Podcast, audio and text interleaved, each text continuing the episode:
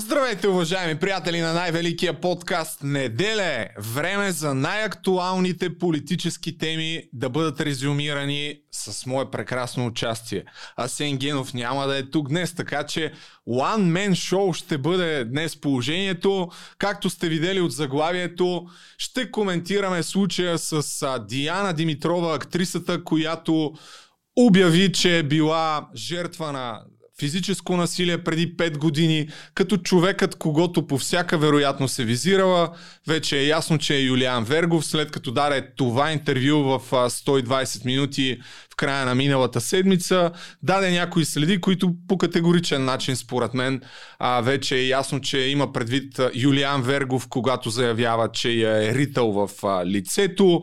Владимир Карамазов има едно интервю в а, Радио Фокус преди два дни, където казва, че е запознат с случая и нещата не са точно такива, каквито изглеждат, както са масово и коментарите всъщност във Фейсбук. На, а, според мен огромна част от коментиращите се нахвърлят срещу актрисата. Защо смятам, че това показва колко сме сбъркани като общество? По-късно в а, предаването ще обс предаването. Подкаста, окей, okay, както и да го наричаме, все едно. А също така ще обсъдим и ще обсъдя ще обсъдя най-актуалната политическа тема. Обвинението на Румен Радев обявявайки продължаваме промяната и Асен Василев за шарлатани, след като Асен Василев се изцепи в едно интервю, че имало много срещи между Бойко Борисов и а, Румен Радев, но след като, последствие, след като му зададаха няколко директни въпроса, какви са му доказателствата, по-скоро се оказва, че няма доказателства. Въпреки това е очевидно, че има политически синхрон между действията сякаш на Румен Радев и Бойко Борисов и правителството на ГЕРБ. Така че и това ще обсъдим. Но преди да видите всички актуални теми, тъй като Явор Божанков пък го изключиха от БСП след като заяви, че е против а, а, подкрепата на Русия в а, войната в Украина, както и против хартияната бюлетина, беше след едно така емоционално изказване в парламента, беше изключен от групата на, Д, да, на ДПС, на БСП и за това ще ви разкажа.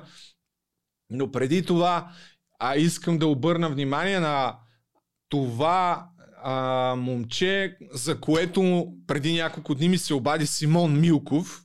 Предполагам, знаете, а, пусни само тая камера.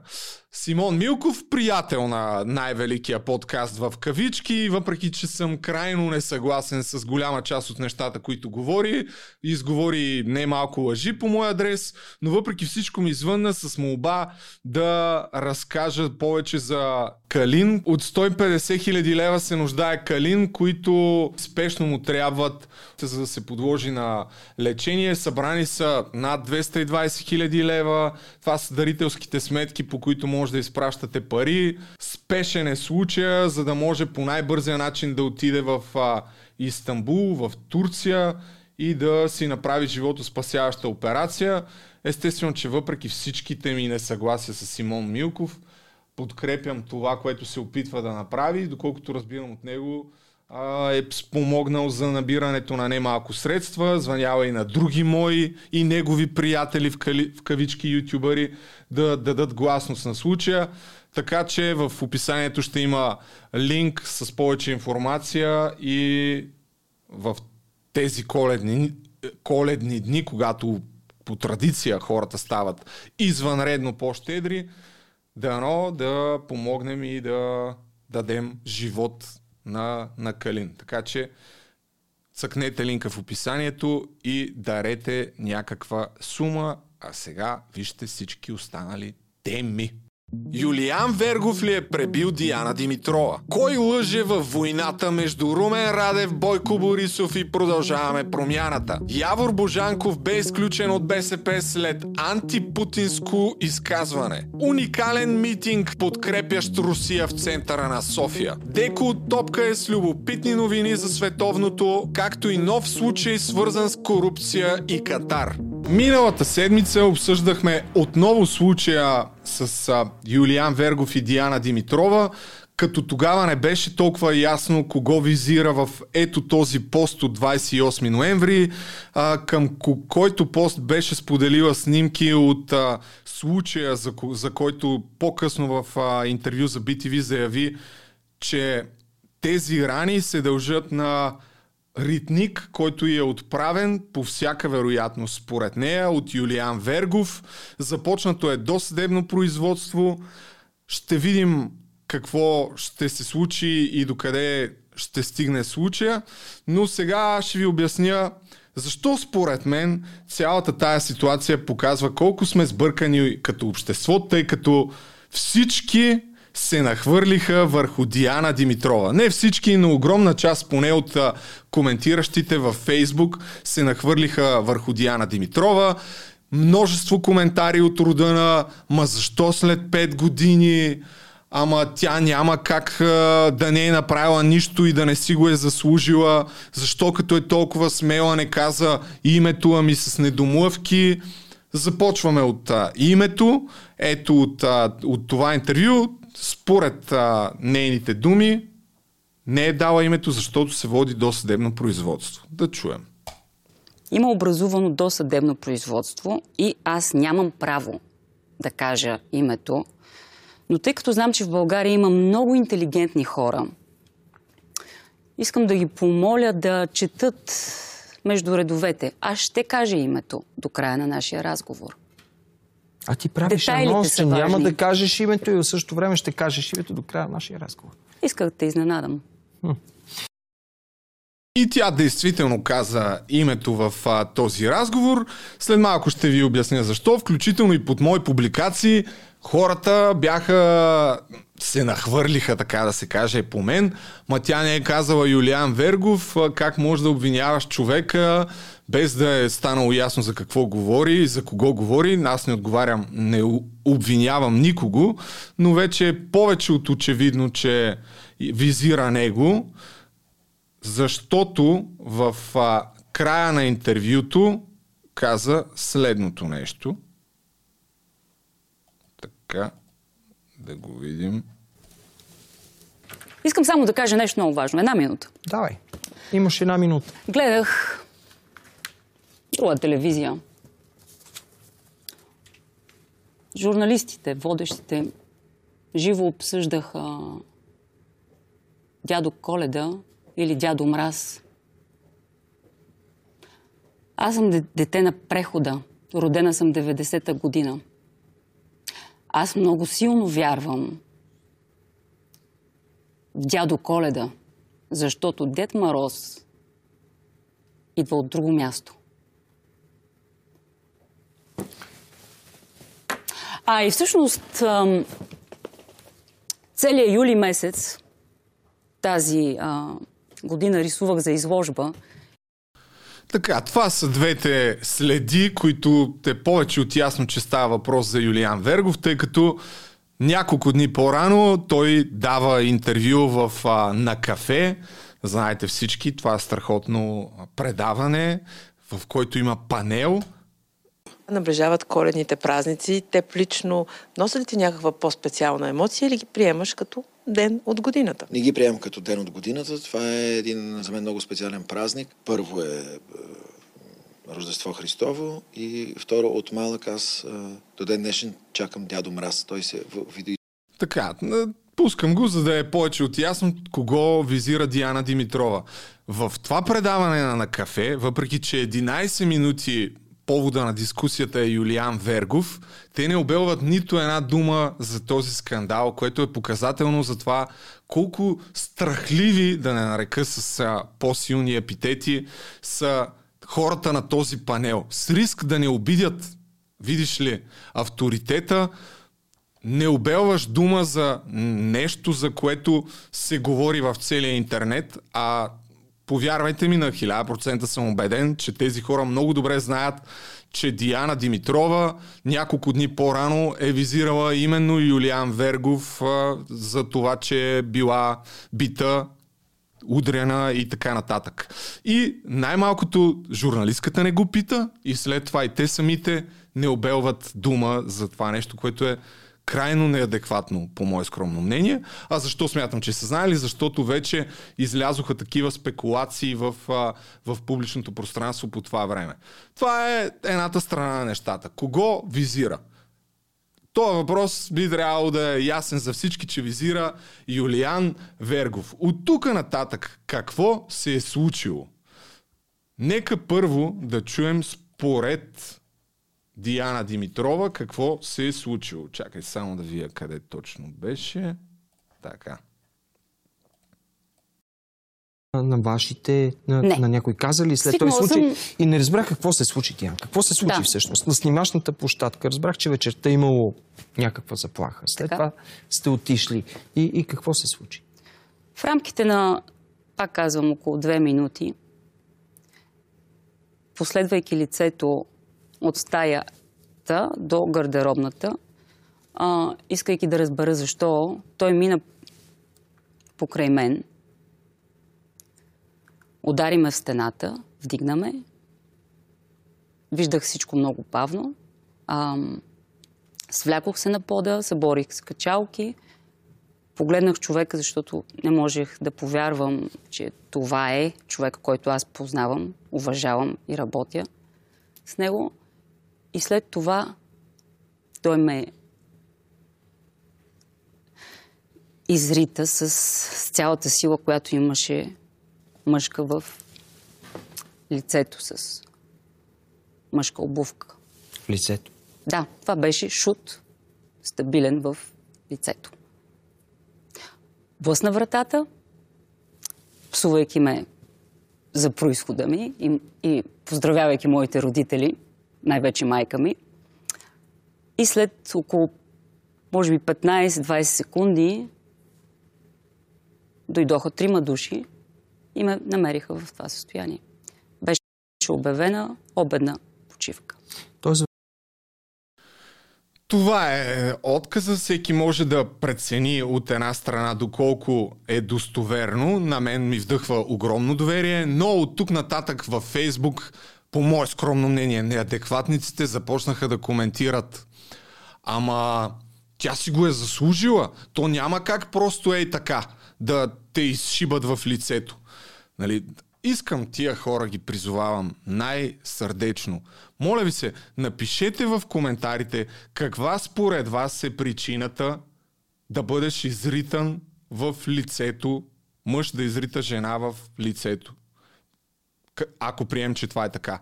Каква би била причината, с какво може да си го заслужиш това нещо? И да имаш такива последствия. Нали? Тук това са част от снимките, които е направила видях коментари, ма няма как да е изрител, защото ако е изрител, нямаше как да има само синини. Щеше да има и някакви щупвания. Вие нормални ли сте? Та, това е едната част на неадекватните мнения. Другата, другата част е против съм насилието, не искам да вземам страна в случая, но най-вероятно с нещо си го е заслужила и най-вероятно не е точно така, нали, това, което се е случило. Което пак е малко против, а, против войната съм, но аз съм за неутралитет, но съм против а, войната. И моя неутралитет всъщност а, подкрепя действията на агресора. По същия начин звучи това нещо. Само момент да намеря още нещо. Другия, другия много, много коментиран въпрос е, ма защо след 5 години защо след 5 години го казва това нещо, защо не го е казала веднага? Ако е била бита, щеше да го каже веднага. Не знам ам, колко по-ясно трябва да се отговори на, на тези хора, че това не е прецедент. Масово в случай на домашно насилие, на сексуално насилие, на каквото и да било насилие, жертвата изпитва срам, притеснение, страх и не разказва за случващото се веднага след като се е случило. Това не е прецедент, това напротив е много обща практика. Вие се замислете колко пъти вас да вземете решение да, да споделите някакво ваше желание, дори мечта, да започнете някакво действие ви коства години, а камо ли да, да се изправите срещу някакъв такъв а, проблем, колко повече смелост и кораж се иска. Така че това едва ли ще го разберат много хора, но е изключително обща практика. Когато си жертва, години след това да се усмелиш да предприемеш някакви действия а, срещу това нещо. Защо не си била извадила медицинско? Другия въпрос. Чакай да видим. И това е пак до някъде е свързан с, а, с това защо сега, а не преди 5 години. Защото защото тя го каза и в интервюто. Била е прохождаща актриса, освен, че се е срамувала и се е страхувала, страхувала се и от реакцията на обществото, защото видиш ли, ако кажеш нещо, когато си тотално непознат срещу доказан авторитет, много е вероятно хората да се нахвърлят срещу теб. Както всъщност се случва и сега. Въпреки, че вече не е прохождаща актриса, по мое скромно мнение, масовото а, отношение е негативно спрямо нея на хората, в, освен във Фейсбук и на, и на обществениците.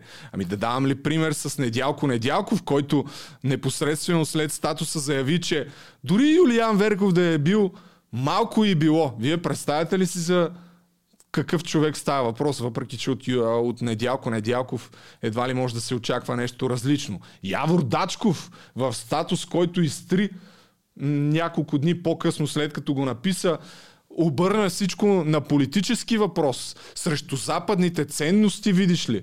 А, моля ви се, това е крайно неадекватно, това е типично в а, американската медийна вулгарност се опитват да прокарат някакъв си въпрос.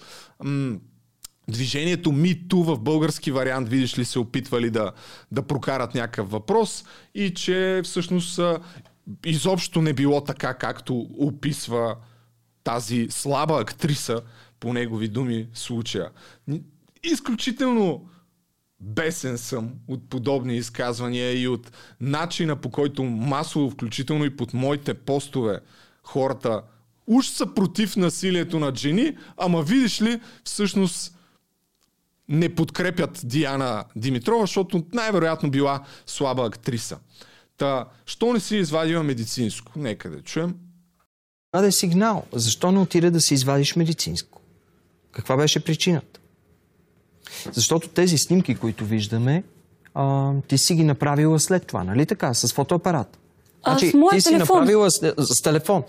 Ти си направила снимки. Да. Но не си отишла да си извадиш медицинско. Защо? Аз бях решила, че отивам да си извадя медицинско, затова и направих снимките а, и ги изпратих на мой приятел, и мислех да му кажа, пали си колата, идвай да ме вземаш от тук. Отиваме в болница.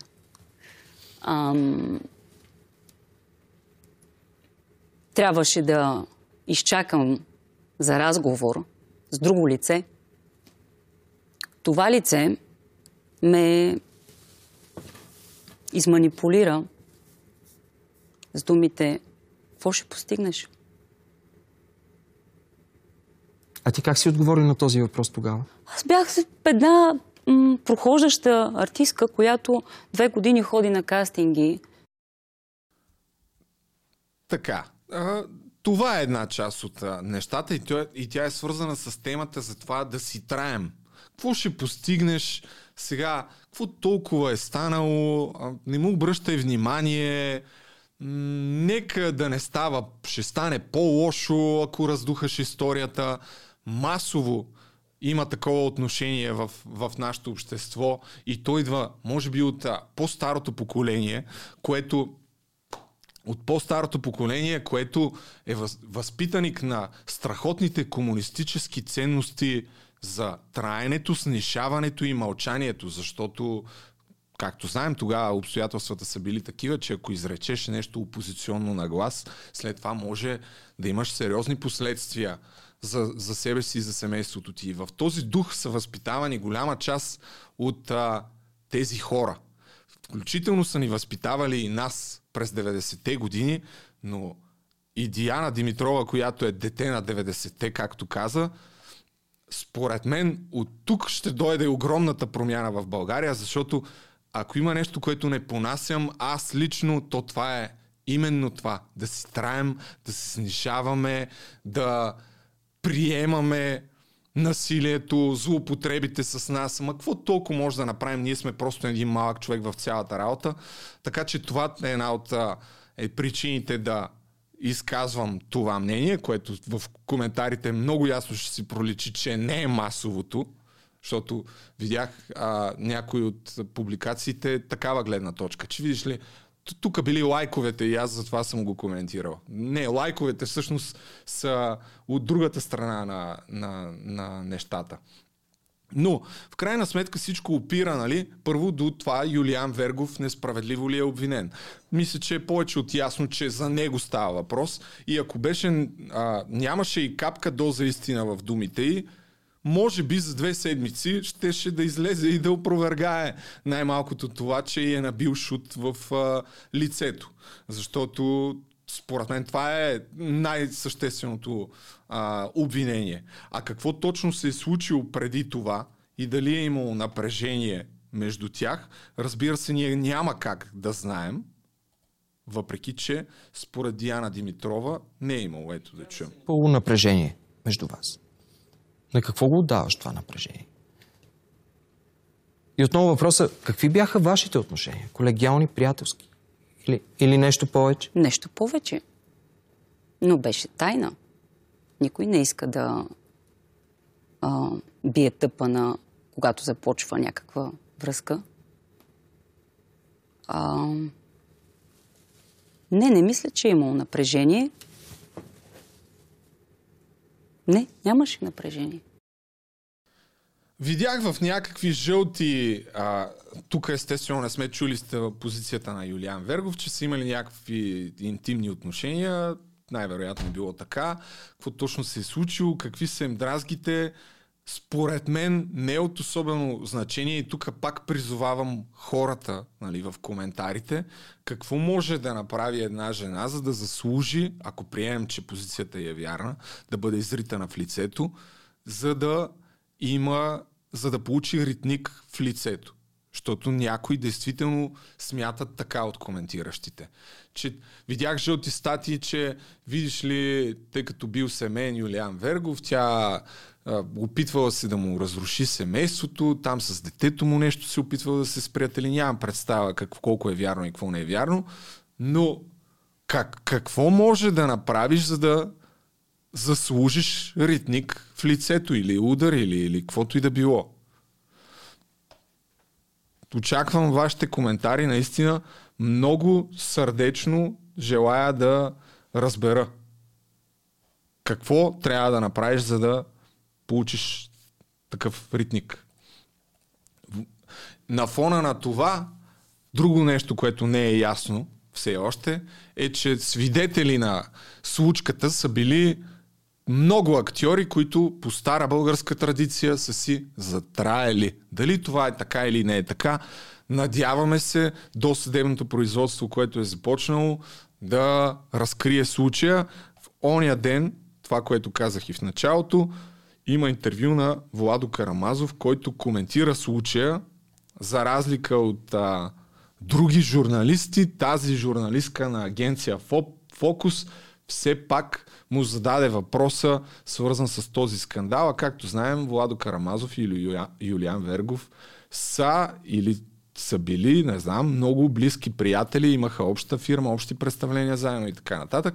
Нека да видим какво коментира той незададени въпроси. Аз трябва да си хвърля оставката като журналист, ако в момента за този скандал не ви попитам, който се разразява от седмици.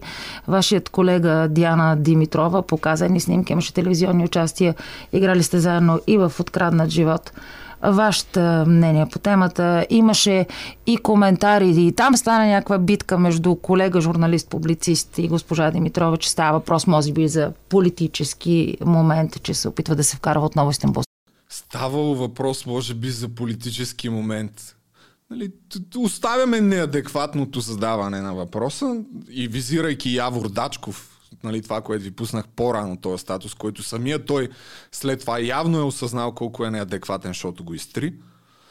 А, а иначе забравих да кажа за манипулирането, че пак според някаква жълта статия, Диана Димитрова визирала и Евтим Милошев, че той е изманипулирал да не подава сигнал. Няма представа дали това е така или не е така. Все пак 7 дни България БГ е източника на тази информация. Но предполагам, че ще стане ясно и това нещо скоро. Сега нека да чуем как отговаря Владо Карамазов. Глупости, боже. Добре, ще кажа Кажете за този скандал. За между другото, този скандал, а, този скандал а, много м, прилича на другия скандал. И а, мога да кажа, че. А... Другия скандал е скандал в Народния театър, тъй като в интервюто коментираха и него. Както и да Ето хората взимат така отношение към нещо, което изобщо м- нито знаят за него, нито, нито са, че прочитат някакъв а, статус в а, Фейсбук и взимат го за чиста монета и вече вземат страна, започват да пишат. Това са пълни глупости. Очевидно и аз попадам в тази част на нещата, но попадат в тази, в тази графа и абсолютно всички хора, които уж не взимат страна, но взимат страната на на евентуалния насилник. Ако ти си над средната интелигентност, винаги ще си задеш някакви въпроси. Това така ли е? Това така ли е? А, другата страна какво? Има ли друга страна? Нека да чуем преди да вземеш ти категорично мнение. Така и за Народния театър. Абсолютно съм съгласен и може би един от въпросите, които и аз си задаваме, защо другата страна две седмици не казва нищо Просто се замислете, ако вас ви обвиняват в такива тежки а, не знам, престъпление, може би дори, че си изритал някой в лицето с всичка сила и, и си го тръщнал за врата, вие бихте ли мълчали? Две седмици. Мисъл. Но другото нещо, което Диана Димитрова каза в а, това интервю е, че след като наново е станало ясно за този случай, е получила от лицето във Viber нова заплаха, която в последствие лицето е изтрил. Така че това е, са част от логичните въпроси. Другата страна не казва нищо още за сега. Да, Хора, които халха берси няма. Това са едно в някаква фабрика за, Ама, вие сте били там. за търлъци. Аз да, да стане скандал и аз да се намеси и да заема страна без изобщо да знам какво се случва там. Ами, а, аз горе-долу, не горе-долу, аз знам какво се случва в този конфликт, а, дори в, в, в така в а, същността и мога да кажа, че нещата изобщо не са такива, каквито а, тази актриса ги назовава. Кое не е такова, че не е бита, че не е удар с крак, че не е удара от него. Нали, аз нямам търпение наистина да разберем кое не е точно така.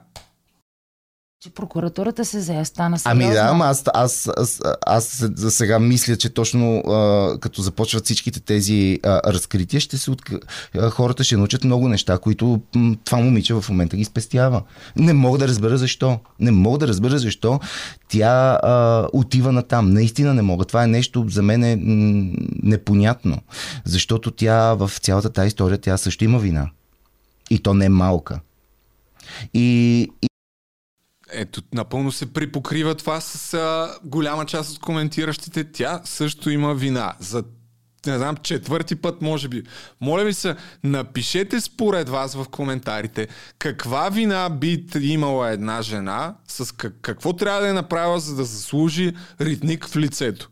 Ако, разбира се, приемем, че разказа е верен. Очаквам вашите отговори за пети път. И е интересно какво, как, как, за, как така един човек фаща да прави някакъв скандал. Наистина не мога да, да схвана, но след това скоро... Години. А? След 5 години. Ами след 5 години, според мен, там някой е такова, че много е модерно цялата тази работа и че а, тя дори нещо за професора си във Витис започна... Това са след 5 години новата теза, това за десети път ще го кажа, разберете, че това е повече от нормално, когато става въпрос за насилие, дали ще е домашно насилие, дали ще е м- сексуално насилие, дали ще е всякакъв вид такава злоупотреба и престъпление и агресия срещу жена, винаги, ама винаги в огромен процент от случаите това се изказва много по-късно.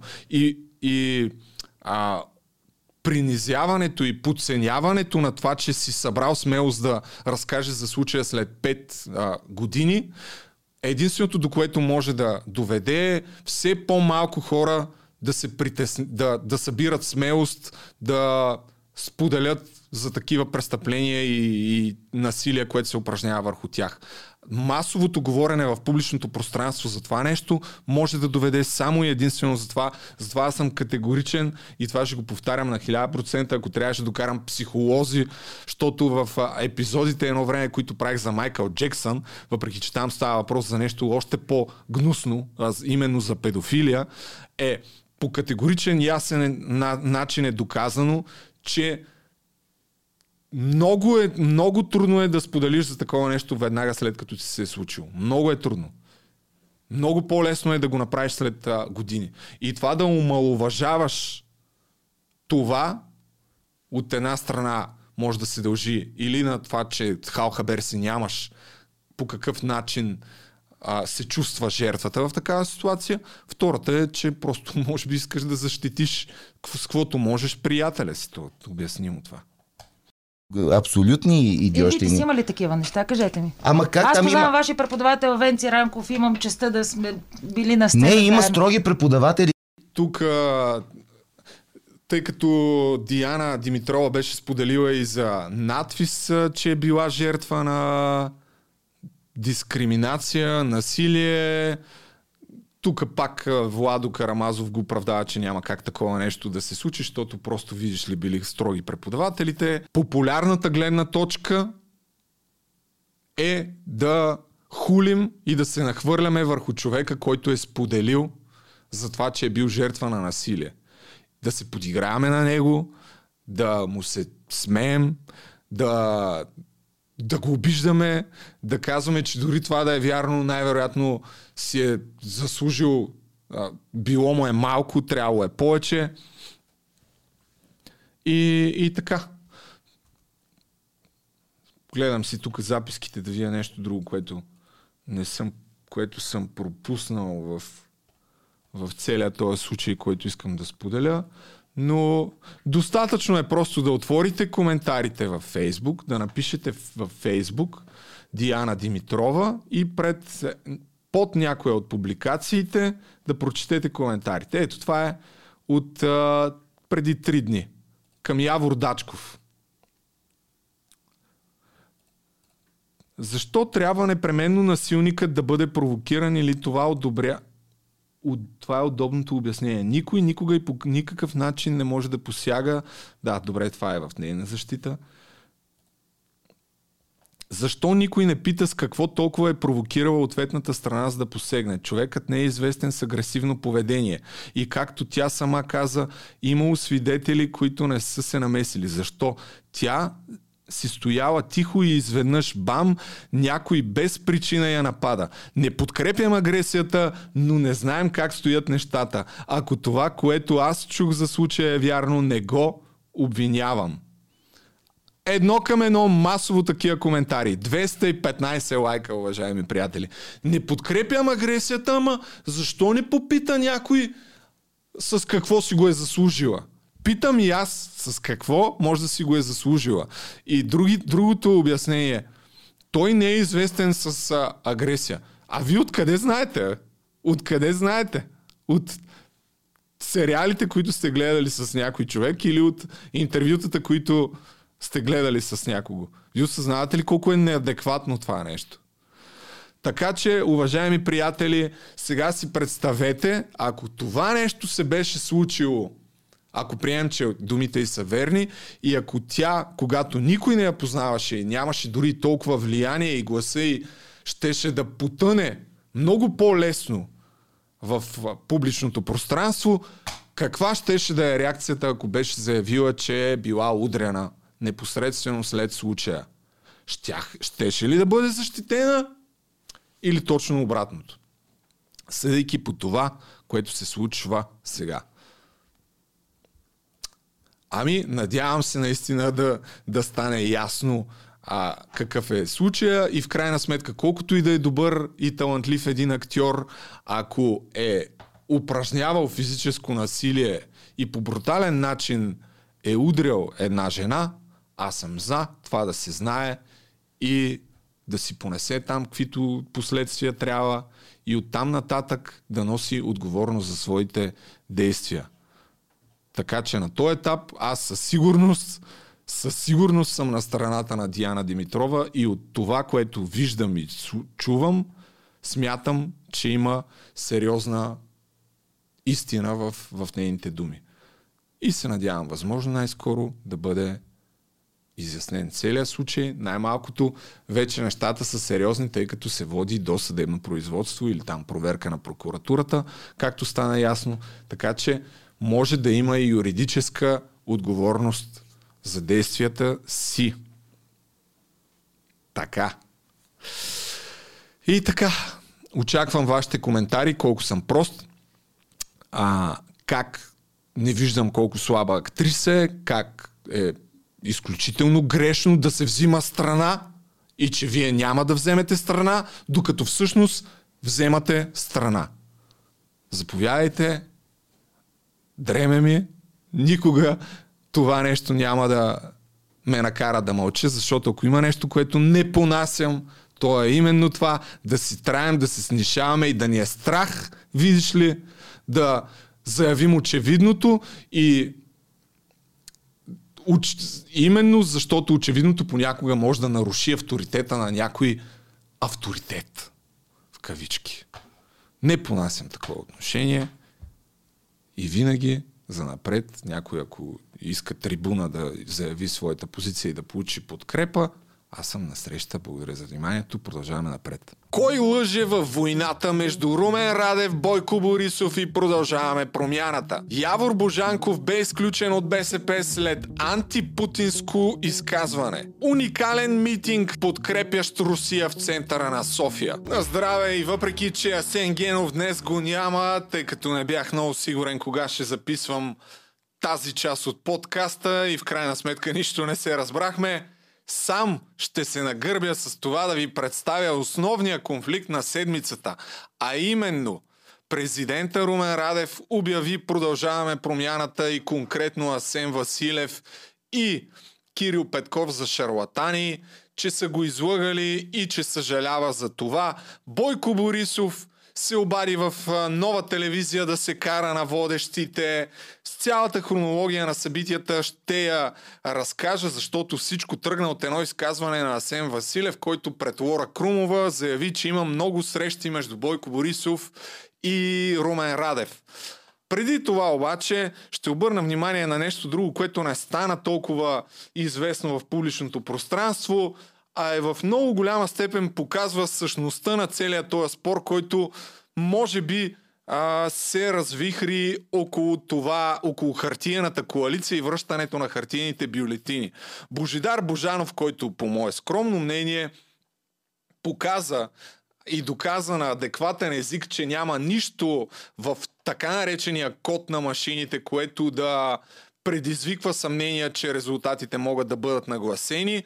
Излезе с един пост преди няколко дни, в който изобличи Корнелия Нинова в лъжа. Съвсем директно я изобличи в лъжа, защото по-рано Корнелия Нинова, даже ще го прочита, каза пред BTV, че лъжат Божидар Божанов а, говори, ето тук, Корнелия Нинова каза по BTV, че лъжа, че съм бил единственият представител на партиите при предоставянето на изходния код на машините. От БСП също били пратили някой пламен. Освен, че в регистъра на ЦИК БСП изобщо нямат регистриран представител, поисках от Министерството на електронното управление в качеството си на народен представител протокола от въпросното предоставяне на кода. Ето това е протокола, който иска може да го прочете, а той директно казва на прост език, че Божидар Божанов е бил единствения представител на, на политическите партии. Това, че единствено аз бях заедно там в този ден не е повод за гордост, но показва лицемерието на хартиеното мнозинство, което твърди, че не вярва на машините, но не е направило никакво усилие да разбере защо може да им вярва. Което казва, че трябва да се броят разписките, но неговите представители в ЦИК блокират пълния след изборен одит на разписките. Обвинението от госпожа Нинова е само един штрих от цялата дискусия, е така, така, така. Така че да, това е един а, штрих от цялата дискусия, но е добре ние като обикновени прости избиратели, средностатистически да се запитаме какъв е, защо е цялото това внушение, че видиш ли кода на машините може да предизвика съмнение и нагаждане на изборните резултати, но всъщност черно на бяло протоколите от тия заседания доказват, че всъщност политическите партии, които внушават това, не са направили абсолютно нищо, за да потърсят отговор на въпроса наистина ли е възможна такава манипулация на кода. Оттам нататък, другото, което със сигурност би трябвало да ви е направило впечатление, че масово всички партии са обединени около това да атакуват. Продължаваме промяната основно за всички решения, които правят. Че те, че продължаваме промяната правят много гафове и едно от тези изказвания със сигурност е това след малко, което ще чуем на Асен, Асилев, Асен Василев. Е факт, но е факт, че има наистина удивителен синхрон между, включително между президента, който нищо не е казал за Бойко Борисов от много време насам, също така има такъв народ, възраждане и така нататък. Всички са се втренчили в продължаваме промяната и наистина е интересно да се зададем въпроса защо. Дали защото са толкова некадърни, че за 7 месеца управление ни върнаха много години назад, или защото всъщност искат държавата ни да се управлява така, както се е управлявала вече десетилетия назад. Може само да се запитаме. А сега да видим гафа или лъжата, кой знае, на Асен Василев, от която тръгна целият този скандал. Той не е тръгнал там, той естествено си е месеци наред а, си има такива вношения, но вече се стигна до директни обвинения в лъжа. Ето сега. Ами, това, което ние виждаме е, че в момента има едно много тясно взаимодействие между служебното правителство и ГЕРБ. Има доста срещи на между на президента и господин Борисов, които са се случили последните срещи. няколко месеца. Да. А, и там има много ясно стиковане на, и координиране на действията. Както от гледна точка на възстановяване на кадри, така от гледна точка Борисов на възстановяване на, възстановяване на порочни практики. Може ли да се вярва на това, което казвате? Тошко Йорданов преди а, известно време... А... Така, спираме го тук. Казва, че е имало много срещи а, между Румен Радев и Бойко Борисов, на което те и двамата естествено реагираха бурно, който и да е дал тази информация на Сен Василев. Явно, че няма особено много доказателства за това да не кажа никакви, защото във въпросите, които му задаваха след това, той не даде категоричен отговор дали има доказателства за това. Така че всичките тези видими съвместни действия, сякаш, които, а, и атаки, които отправят президента и Бойко Борисов към а, продължаване промяната, увисват заради това изказване. И ето какво веднага след това реагира Румен Радев. Дали се срещам редовно с господин Борисов? Разбира се, че не. Но това не е първата лъжа на господин Василев. Аз бях първият излъган, когато се доверих на тези хора и сега плащам цената за своята доверчивост. Беше грешка, че изобщо дадох шанс и допуснах такива хора да откраднат надеждите ни за промяна. Една промяна, която българите очакваха отдавна, но за съжаление получиха лъжа. Но както Както надживяхме и автократичният модел, така ще надживеем и тази шарлатания. Така. И веднага след това и аз включително написах един пост, който се хванах за думата дали се срещам редовно. не, не означава не.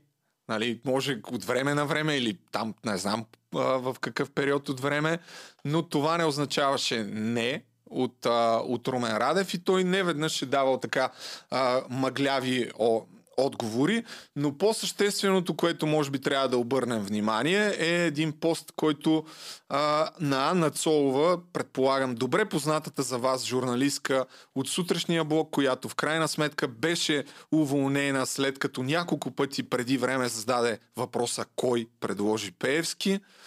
И след това отиде в а, нова телевизия, откъдето също беше по интересен начин уволнена, но тя припомня някои от изказванията на на Румен Радев. Но, но всичко това трябва да се сложи край. Считано днес официално снемам доверие от правителството. Липсва воля за реформи и борба с корупцията. Никой няма право да залага здравето на българите, за да извличат печалба шепа бизнесмени срещу с държавни протекции. Институции, призвани да бъдат независими и да отстояват закона, го, показ... го погазват показно, превръщайки се в инструмент на властта. Февруари 2020 от нас зависи да извадим мафията от изпълнителната власт, да, изфъ... да изхвърлим мафията от прокуратурата, която е използвана от мафията за политически щити, репресии и така. Думи произнесени от президента Радев по адрес на Бойко Борисов и Иван Гешев.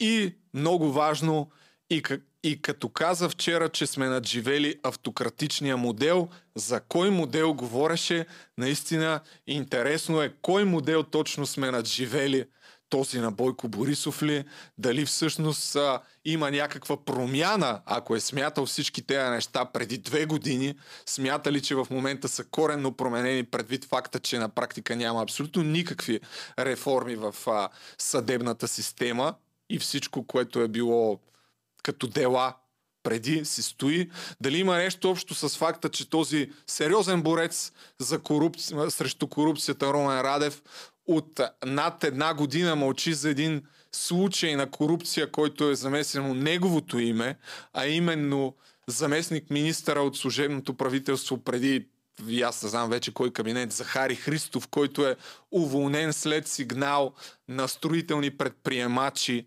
че де-факто е искал подкуп, за да върнат едни пари на фирмата, които им се полагат.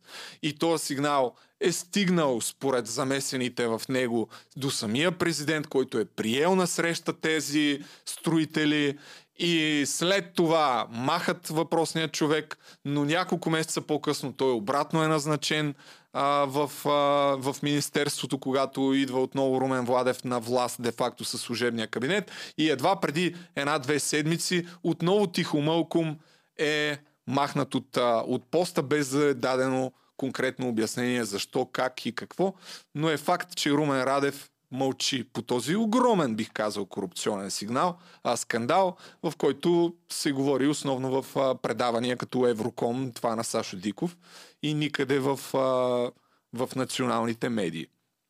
Та, толкова а, по отношение на синхрона и сега стигаме до участието на Бойко Борисов, който отново, в, като в едни стари времена, се включва в национален ефир да хока водещите, уважаеми приятели. Това се случи по времето на участието на явно този слаб и не особено силен кадър на ГЕРБ Деница Сачева, а защото буквално след 3 минути, няма и 3 минути, от които беше започнало нейното интервю, Борисов се включва в ефира на нова телевизия, за да скастри тотално тези вношения, че е имало каквито и да било срещи между Бойко и Румен Радев. Нека да чуем първо какво го е провокирало. Това е въпроса на водещи. Такова не обаче някакво По-големия въпрос е за координация дали има всъщност.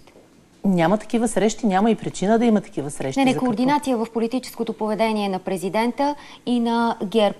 Координация в атаките, примери има достатъчно. От доставките на газ, и вие и президента атакувахте предишния кабинет, през Gemcorp. До сега виждам последната банката за развитие, да.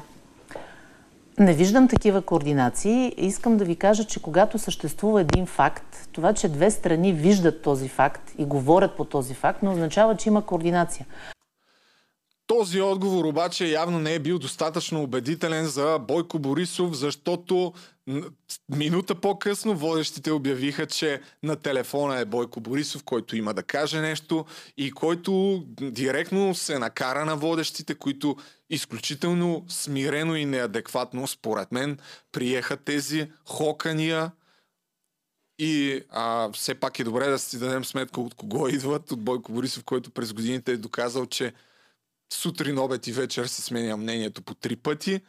И, и едно от нещата, които им каза, сега ще го пусна, разбира се, той ги обяви, обяви, у, обвини водещите, че затъват с тези въпроси, които е повече от ясно, че са на дневен ред.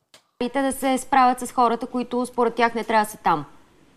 Къде? Кой това? Георги Темелков. В тол системата. Това е стар случай, няма как да не го знаете. И беше даден отново като пример днес. Темелков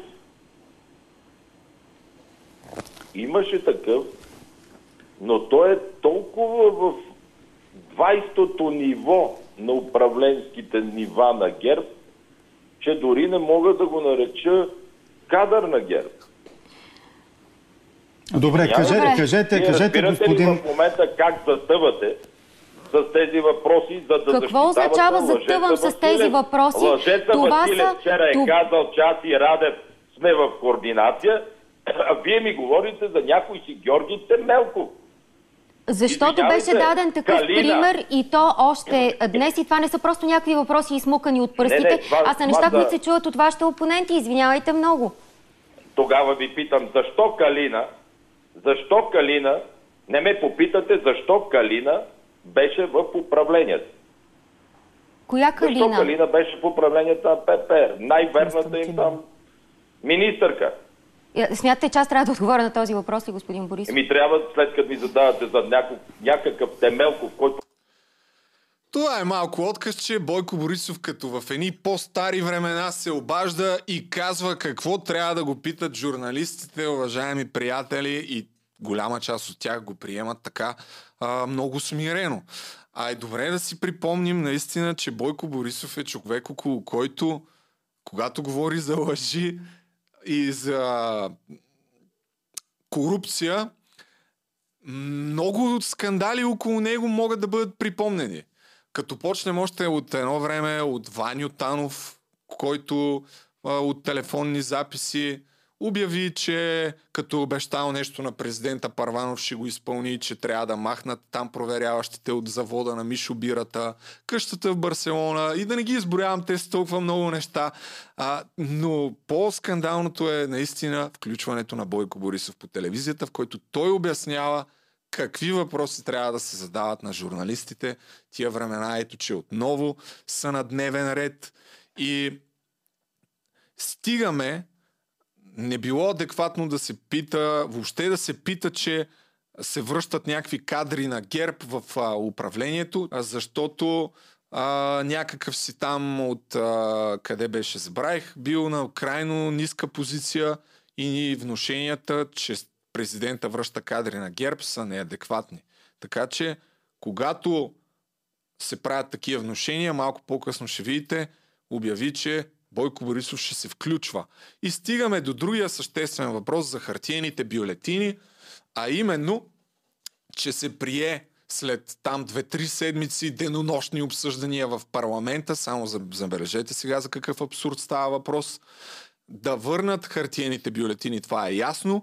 И второто нещо, че уж машините, които в крайна сметка ще може да, а, да гласувате на машина, на практика се превръщат в един принтер на хартиени бюлетини, но другото, което се прие, което е добре да се запитаме защо, е, че след като излезе протокола, след като приключи а, гласуването, всяка машина може да даде един файл, а, който да каже, примерно, 100 човека са гласували за тази партия, 50 за тази и така нататък. И освен тия листчета от машините, които трябва да се броят, да бъдат а, вкарани крайна сметка и протокола, който да вижда а, обобщен резултата. И ако има някакво несъответствие, да може да се оспори. Но този протокол е прието да не бъде вкаран, а да бъде показван само ако някой реши, че има съмнение за резултатите и тогава вече можеш да го поискаш и чак тогава да го изпратят.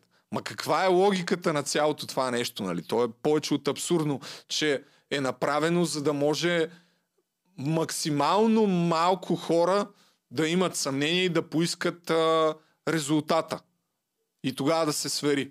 Най-логичното нещо е да го има това нещо навсякъде и когато има някакво огромно разминаване, тогава да, да се поиска по-задълбочена проверка.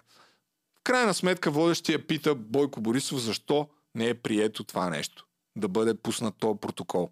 Защо не се допусна паметта на а, машината, която ще изкара един протокол, да върви към другия протокол и да може да се свери дали няма някакво разминаване? И той ще се свери, разбира се. Говоря за разпечатката от машината, така или иначе има тая разпечатка. Какъв беше проблема, като го има и в флашката, която остана, да се разпечата и да си стои заедно с... Няма никакъв проблем. Защото вече виждам в а, а, паниката и ужаса.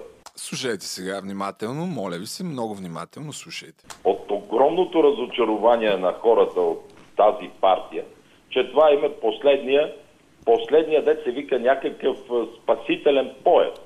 Ако президента Радев върне кодекса, аз ще помоля депутатите на ГЕРБ да му гласуват ветото. Защото ние ги победихме и с лъжите им, и с измамите им, и с машините им, и с вълшебните флашки с близо 6%. Тоест вие ще приемете президентското вето? От това сме ние щом това е толкова важно в момента, значи вие не се, не, не, не, да, огромна инфлация, ама страхотна задлъжнялост, ама под 1% ръст на економика, ама те ни искат като котва да се отрежат от нас другите държави, защото теглиме надолу. Извинявайте, обаче бях така. А, смисъла беше, че Бойко Борисов, ако президента наложи вето на вече приятия изборен кодекс, той ще каже на депутатите да го преразгледат, което е повече от абсурдно, тъй като те две-три седмици блокираха дейността на парламента само и само с идеята да приемат този изборен кодекс. И това естествено не е най-скандалното нещо, защото иначе доказания в последователността си Бойко Борисов още на следващия ден си промени мнението. Преди това обаче е показателно да видим самостоятелното мислене на депутатите на ГЕРБ, защото само след като а, е чула, две минути след като е чула това нещо в ефир, Деница Сачева, с която след и ексклюзивното включване на Бойко Борисов а, по телефона, разговора с нея продължи. И вижте какво казва госпожа Деница Сачева след като е чула вече променената позиция на Бойко Борисов за хартиената бюлетина. Вижте как бързо се влиза в правилната линия. Гледайте се. То се отнася до изборния кодекс. Ние ще обсъдим какво ще се случи. Нека ще опитате да видим... ли да разобедите Борисов? Нека да видим първо какви, какво ще бъде ветото, какви ще бъдат аргументите и в крайна сметка ще преценим нашето поведение в момента, в който са ясни всички факти и обстоятелства. Ако, ако, а, ако това ще бъде цената да докажем за пореден път, че продължаваме промяната с хора, които заблуждават българското общество, вероятно ще приемем и това. Но нека да. Какво по-голямо доказателство, че това, че тия хора там са ни натискачи на копчета и каквото им каже Бойко Борисов, това правят. Три седмици се защитавала една позиция. Включва се вожда, казва, ако трябва ще докажем и с а, това нещо, че ще приемем, ще върнем изборния кодекс, ще отхвърлим това и ти веднага лоп, лоп, лоп, чуеш и се ориентираш и си сменяш и твоята позиция буквално за минути, разбирате ли? Буквално за минути. Само, че на следващия ден Бойко Борисов заяви на пресконференция специално дадена Даже дали не беше още същия ден, точно така, още същия ден след включването му по телефона на пресконференция в Централата, той заяви, че ето тук това е откъса, че ако има такава несправедливост и неадекватни въпроси на водещите, те ще продължат да се включват и да изобличават лъжите на всички хора и директно в прав текст заяви, че Асен Василев е лъжец и че няма никакви срещи между него и Румен Радев. След като свърши пресконференцията, борец за справедливост Недялко Недялков от ПИК го причака и му потърси сметка как така той ще си смени позицията и ако Румен Радев наложи вето, той ще го приеме. Недялко Недялко все пак с други известни журналисти, като Бареков, беше един от инициаторите за връщане на хартиената бюлетина. Факт, който може би също трябва да е показателен за това, защо искат да върнат хартиената бюлетина. Може би, нали, само го казвам, ако евентуално се замислим и след а, дълго убеждаване на Недялко Недялков, че единствено Бойко Борисов е човека, който в момента може да върне и да вкара България в правия път. Вижте какво казва господин Борисов след два-три пъти казва, че той просто е изразил неговото мнение. Последователния в позициите си. Борисов Нека да чуем какво казва. Е, в края на краищата има партия на промяната, има други партии. Не, не, няма могат партия. Да, не. да гласуват за не, не, не, не, знаете, че няма за кого иначе. И вие спекулирате с... с това, с това, че няма за кого иначе, освен за нас. Как да няма? 240 няма. партии. Не, как да няма? Няма, няма. 240. Вие сте единствената системна демократична партия. в момента е. с това поведение вие разочаровате много хора. Много, много хора. Повярвайте ми. Много хора. Говоря в лично естество, в естество на свои близки, колеги, симпатизанти, самишленици. Те са много притеснени от това, което се случва. От кое? От тези разнопосочни сигнали. Не, те са много еднопосочни. Ние, като държава, трябва да излезем от това блато. Ама... И цялата енергия на обществото и на опорната точка в момента е, че хартията ще им донесе победа. Това не е вярно. Това не е вярно. Не, беше честно да кажете, окей, няма да връщаме хартината бюлетина тогава. Защо я върнахте? Защото депутатите, аз самия съм убеден, че това е добро. Да има и машинно, и гласуване на хартия. Отново си противоречите. Е, с кое си противоречите? С това, че ще подкрепите евентуално вето на президента. Добре, няма да го подкрепим. Ама не кажете го в прав текст. Казвам го в прав текст. А защо, няма да. А защо казахте, защото, че го подкрепите? Защото... Защо казахте, че ще го подкрепите? Всеки човек е изграден от нерви и емоции. Но не така, е, естествено. Момент, когато аз гледах сутринта предаването на нова телевизия и как се държаха с Деница Сачев, как лъжата на Асен Василев, че ние с президента действаме в синхрона, вие в интерес на истината знаете какви са ни отношенията с президента. И виждаме вече Бойко Борисов. Добре, няма да го подкрепя за пореден път последователен в позицията си, а това, че действат сякаш в синхрон, мисля, че се вижда наистина с просто око. Румен Радев много дълго време не е споменавал името на Бойко Борисов по никакъв начин. Цитирах ви част от изказванията му, само заглавията припомнени от Анна Цолова – и наистина, защо в момента се извърта така неговата позиция, е един много интересен въпрос.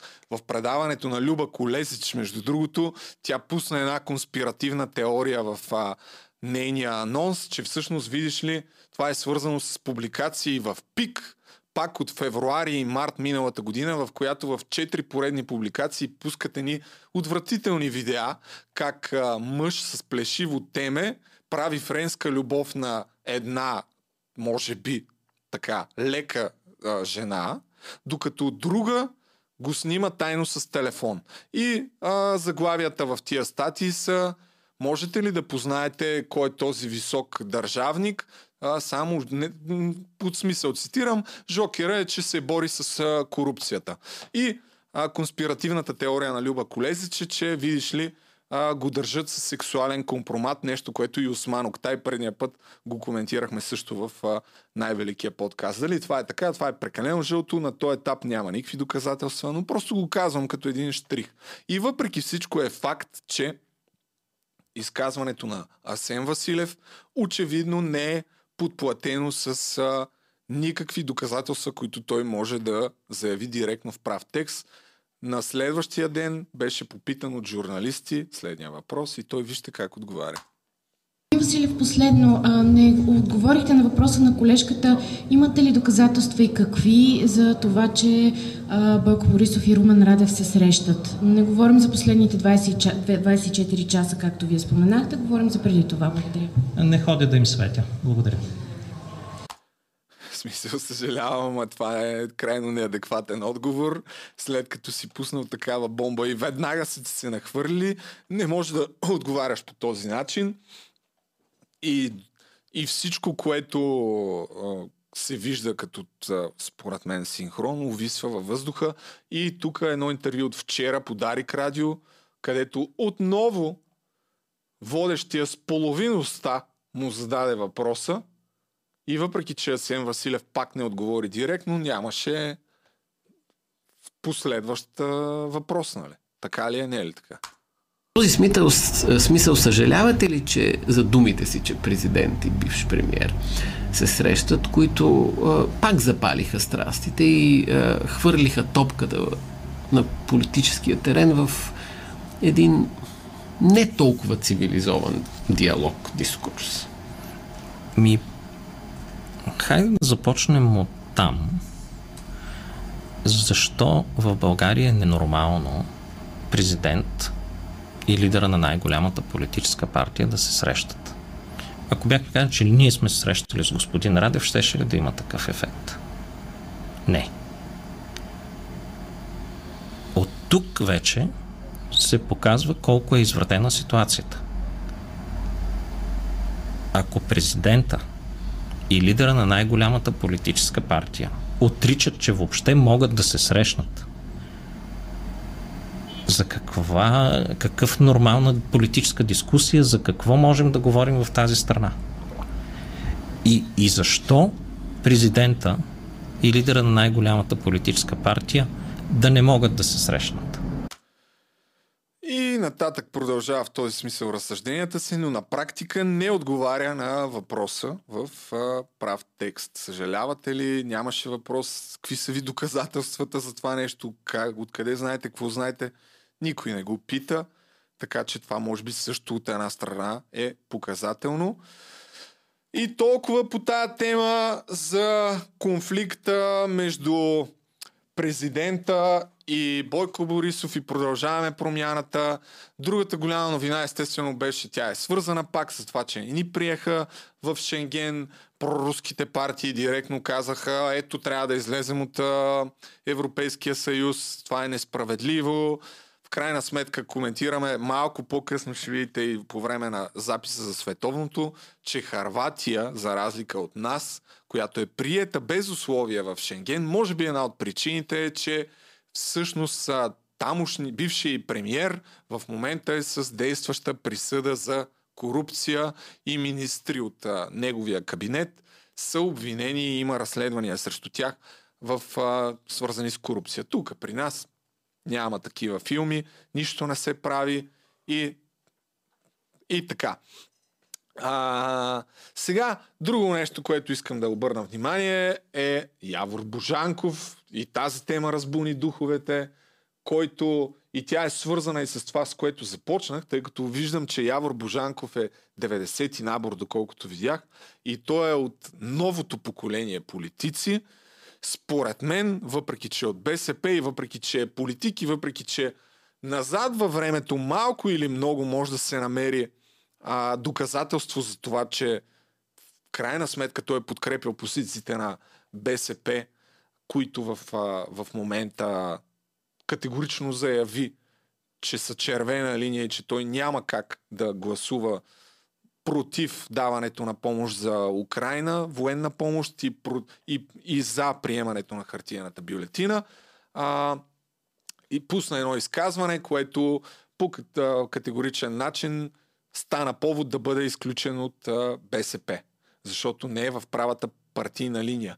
Но преди това, на предния ден, направи още едно изказване, което директно обвини Румен Радев и служебното правителство, че не предоставя информация за разходването на публичните държавни средства. И вижте, примерът той е повече от показателен за това отново. Бореца за справедливост и против корупцията Румен Радев, по какъв начин действат неговите министри, които се назначават от него с подпис. Чуйте сега този отказ. Поискал е официално да му дадат документи, които са длъжни да бъдат дадени от министрите на служебния кабинет. Днес получихме съответните договори от министър Димитър Стоянов, министър, служебния министър на отбраната И естествено аз доволен отварям договорите, за да видя как се разходват публичните средства и с изненада установявам, че договори има, но на, име, на мястото на имената на фирмите има празно място. Те са заличени. Макар че народните представители имат достъп включително до класифицирана информация и няма законова пречка имената на фирмите да са там, имената все пак липсват. Преживяваме тази неприятност и тая обида към Народното събрание и продължавам да чета договорите, поне да видя при какви условия са сключвани и на какви цени. И с изненада установявам, че и цени няма. Цените са заличени, като с бял лист хартия просто е положен върху мястото на цената, сканирано, копирано, изпратено. Тоест получил съм до момента информация, че договори има много, за много неща, но не е ясно с кого са сключени и на какви цени. Аз не мога да кажа на моите избиратели как служебният министър разходва техните средства. Имам обаче едно съмнение и предположение, че условията не са много изгодни след като министъра очевидно крие нещо. И тук проблемите са два. Как се разходват публичните средства, как се харчат парите, изгодно ли е това? Аз предполагам, че не е. И следващия по-голям проблем е, че служебен министър или редовен министър, няма значение, изпълнител на власт е, не отчита. Той просто не дава отговор на Народното събрание, съответно директно на българското общество и българския народ. И... Това е откъсчето. Интересно наистина, уважаеми приятели, защо се крие тази информация, която е длъжна. Тия хора са длъжни да я дават. Но в същото време, тук пак президента Румен Радев е намесен като служебен министър. Няма. Няма да кажем. Това е положението. И на следващия ден стигаме до това изказване, което е свързано с войната в Украина в а, много голяма степен и категоричната позиция против Русия. Това е ключовия момент, защото сякаш всичко в крайна сметка в българската политика, когато става въпрос за много пари, свързани с енергийни проекти и с руско влияние, опира до Русия и тази война свали категорично маските на огромна част от българските политици и една част от тях с голо тяло бранят всичко, което се случва в, а, в бранят Путин. Това е с а, наистина просто изу, изумителна за мен последователност. Защо? Добре е да се зададем този въпрос, защото може би наистина в него се клие ключа на истинските интереси, на кого точно служат голяма част от българските политици, особено от по-старото поколение. Ще ви пусна и едно страхотно а, шествие, което се проведе преди няколко дни, даже май вчера, за да видите кои са хората, които с лицата си подкрепят Русия в България. Но първо изказването на Божанков, което му коства депутатското място в БСП. Неодавна Русия ни обяви за неприятелска страна. И то когато бяхме твърде приятелски настроени. Нито оръжия пращахме, нито, както казват някои, сме участвали в конфликта, но все пак Русия ни обяви за неприятелска страна и това е тяхното отношение към нас. Няма нищо общо историческата благодарност, няма нищо общо нашето уважение към руската култура с действителността днес и с факта, че Русия е агресор, и с факта, че Русия нападна Украина, и с факта, че целият цивилиза... цивилизован свят зае тази позиция. И тук делението на цивилизован и нецивилизован свят е истинско. От едната страна е Русия, Северна Корея, Сирия, Беларус – само диктаторски режими. От другата страна е демократичният свободен свят. Модерните, свободни, демократични държави. Дори Сърбия е заела категорично своята позиция. Дори Сърбия. Такъв ден, такъв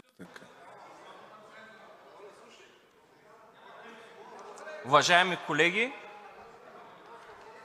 без да съм експерт в тази тема, се съгласявам само с една теза, изказана до тук. Дори и колегите от ВЪЗРАЖДАНЕ казаха след време ще ни съдят за това как сме гласували, какво сме казали. Такъв ден, такъв ден наистина ще дойде, има значение и ще има значение. Може би не само за нас, а и за поколенията след нас, за нашите деца, кой какво е казал в тази зала как е гласувал и на каква позиция е бил. Времето, господин Божанков. Благодаря, господин председател. Приключвам. Аз съм абсолютно убеден в своята позиция, с ясно съзнание какви последствия може да има тя за мен, как може да се разчете, но съм убеден в едно. Искам да го кажа от тази трибуна, да остане в стенограмите и ще дойде ден, в който ще разговаряме пак кой е бил прав, ще се носи отговорност и аз мога да ви кажа едно.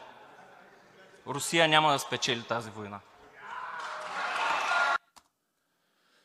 Така спираме тук и дано Русия да не спечели тази война, защото това е добре, ще бъде добре за цяла Европа, включително и за нас. И аз не вярвам, че има много хора с здрав разум в България, които са от моето поколение и от а, по-малкото поколение, една идея по-малки от мен, които да искат да живеят в диктатура и под а, режим подобен на Беларус и на Путин. Силно вярвам, че това е така, въпреки огромната пропаганда, която се излива в социалните мрежи. И смятам, че всички млади разумни хора, които не са жертва на комунизма и нямат такива предразсъдъци, рано или късно ще го разберат и че все още за щастие това са хора, които са мнозенство в България. Въпреки, че очевидно има сериозен отпор особено от хора в политиката, може би с влияние, по някакъв начин стимулирани да правят обратното.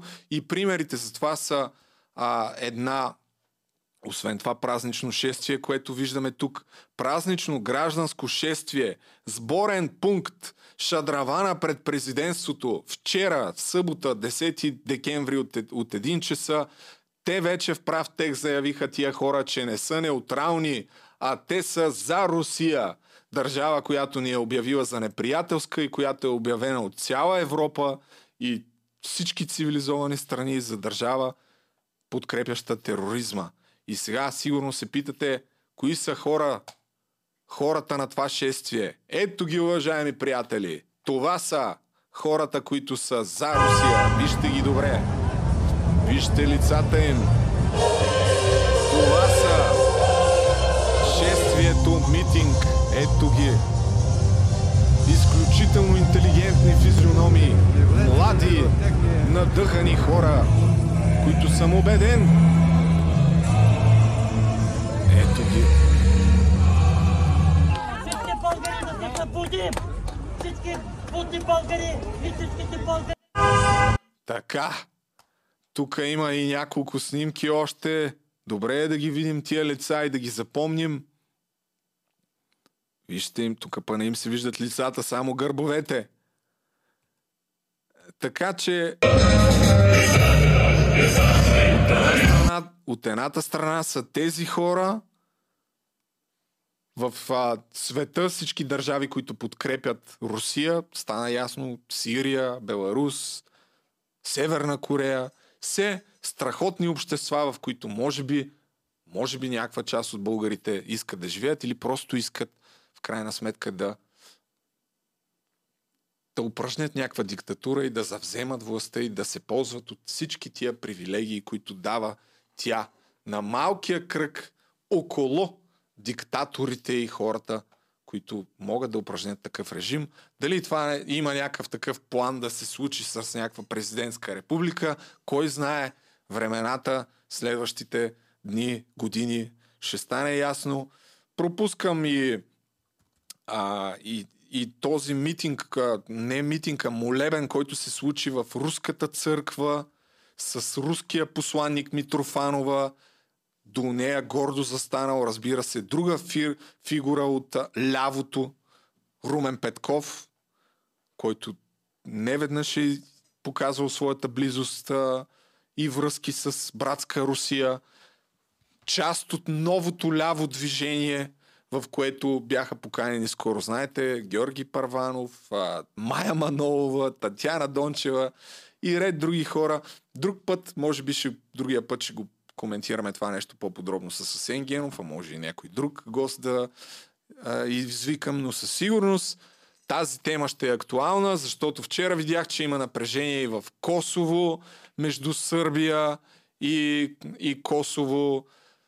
Надявам се, че няма да се стигне до някакъв конфликт на Балканите, защото нещата от там нататък не знам в каква посока могат да поемат. Това е толкова за сега, всъщност не е толкова. Вие сега ще видите най-важните новини от а, световното, защото пък там има друг корупционен скандал, свързан с заместник председателя на Европейската комисия, която е заловена в подозрения за корупция за Катар. Взимал е парички от Катар, за да може, видиш ли, да изправи хубави позитивни изказвания за тях в Европейския парламент. Продължаваме напред. Деко топка е с любопитни новини за световното, както и нов случай свързан с корупция и Катар. И след като минаха абсолютно всички четвъртфинални двубои от световното първенство, вече сме с Деко и шимпанзе Роберто, за да ви споделим най-интересните новини около мачовете. Около, не около. А, Деко е тук от Топка е, напомням ви, може да разгледате и да харесате страницата им във Facebook. Топка е, имат над 10 000 а, харесвания, а в YouTube вече 1140 абонати. Абонирайте се и гледайте подкастите с а, интересни гости. Нойзи Цветков. Това е човека, който е направил коментаторски клишета. Да, Явор Лазаров се каза. Голям печага. Беше ни ден на гости. И сега трябва да споделя, че реално днес, неделя, сме 11 декември, 11, ще, да. Ще качим нов епизод с така също интересна личност, която хората може би познават от като креатор на съдържание във Фейсбук. Е, кой е? Кажи го това. Ами... Ние, като, ние като го качим, това да. най-вероятно вие ще се го Ами Николай вече. Русинов, който прави така доста готин футболни анализи за страницата Бентнер Фен и в момента трябва да работи като анализатор за локомотив Пловдив. Ага. Ето, че хобито, от което подхващаш а, така като пишеш в Фейсбук и в някакви други социални мрежи, реално може да донесе реална работа в футболен отбор. Ето вие и вие сте на път да превърнете хобито в а, работа, от която се печели. Това е едно събитие, което доколкото разбирам, вие сте организирали тук по ами, мачовете. Тоест, Чакай само да, да пуснем малко от атмосферата. Марокко води 1-0 с а, гола на Енне Сири срещу Португалия. Пичо е, какъв е коментара за първата част? Кой ще говори? Аз малко закъснях, ама съм за Марокко принцип. Ще има и Роналдо ще я спусне. Добре, да. Ето виждате, драги зрители, не знам дали показвам добре, защото камерата ми е обърната. Аз мога да обърна обратно, аз съм много прост. Ето виждате, има си народ в бар Гарва на Гюлето. Чакаме ви, ако искате, ако се чуете къде гледате матча, заповядайте тук. Какво правите събитие вече? А, да, то реално така, тази традиция започна още миналата година по време на европейското, когато правихме събития с гледане на матчове от европейското в Маймонарника и тази година, тъй като навън не става за гледане на матчове, тъй като световното е ноември-декември, трябваше да се преместим в бар на закритото. В Гарване и Глето сме от началото на първенството. Реално събитията ни представляват игри, а, нищо кой знае колко ангажиращо. Просто отиваш да гледаш матча, взимаш си пиене и прогнозираш а, крайния резултат на матча, който ще гледаме, като а, благодарение на това, че PounceBet са ни партньори, имаме и друга игра, в която посетителите трябва да познават точната минута на първия гол в матча. И ако успеят да познават, печелят фанелка на някой, оригинал фанелка на някой от спорите, които участват в първенството. Еми, яко, значи сега вторник и сряда, ако някой се чуди къде да гледа, да дойде при вас. И да си направят резервации предварително, че вчера беше е така. А, за... Еми, ето, значи. Беше като на концерт. Не можехме се размина от хора. Марокко ли са сензацията на това световно първенство, така под носа на всички, дали ще отмъкнат титлата? Ами, малко се съмнявам, тъй като играят също Франция на полуфиналите, но пък аз лично бих се радвал, ако Марокко стана световни шампиони. Просто това за мен ще е най-голямата сензация на световни първенства, най-вероятно. И другото е, че като а, човек, който подкрепя Италия, честно казвам, е сета, кой ще стане световен шампион това първенство, тъй като Италия за втори път не се класираха. Да се надяваме някой по-малко отбор, който е по-различен от традиционните. Иначе Марокко според мен доста хора даже не им даваха шансове да излязат от групата, преди това, че бяха с Харватия и един от топ отборите от последните години Белгия. Но пък а, определено те се превръщат в а, сензацията. Те имат само един допуснат гол от началото на цялото световно и това е автогол при в момента, в който те водиха 2-0 на Канада. Тоест в някакъв а, супер съществен момент не са им вкарали гол от началото на първенството за момент. Ще стане май като Гърция 2004 когато станаха с някаква яко окупа... окупация в защита с европейски шампиони. Нещо такова ще се заформи. Ами да, той треньора им Реграги е така доста голям почитател на дефанзивния футбол и точно вчера между другото по време на матча на Марокко с Португалия си говорихме, че нали, доста хора са на мнение, е, тия само се защитават отзад, паркират автобуса 10 човека отзад. Ами то реално с такива играчи, как да се надиграваш, примерно, с отбори като Португалия, като а, Харватия, примерно групите, Испания и така нататък. Аз нямам нищо против да гледам такъв футбол, честно казано. Пък и щом Гърция 2004 станаха европейски шампиони, защото пък Марокко стане да вземат световната а те, те къде играят техните футболисти всъщност? Ами те имат между другото доста класни футболисти. Хаким Зиеш е футболист на Челси, Ашраф Хакими е на Пари Сен Жермен. Имат така играчи по големи европейски отбори. Вратарен играе в Севиля, централния нападател, който вчера а, вкара гола, също е футболист на Севиля. А, та не са някакви такива случайни, случайно събрани футболисти. Имат си, имат футболисти в Вижте лига доста. Мен това, което ми направи впечатление вчера в матч срещу Португалия, беше, че спрямо титулярната четворка, които, която започна за мароканците първенството в а, център на отбраната, в един момент остана само Ашраф, Хаким и десния имбек. Всички дори бяха, кажи речи, резервните футболисти и въпреки това а, мароканците играха много стабилно в отбрана. За това, че трима от основните им бранители ги нямаше, не, Пак, не оказа никакво влияние. Един на нула. А ти тук каза, че се радваш за сълзите на Роналдо. Ще ги пусна по един нестандартен начин, само и само да не ме хване шибания алгоритъм на FIFA да ми копирайт над видеото. И ако това го фанат, вече не знам.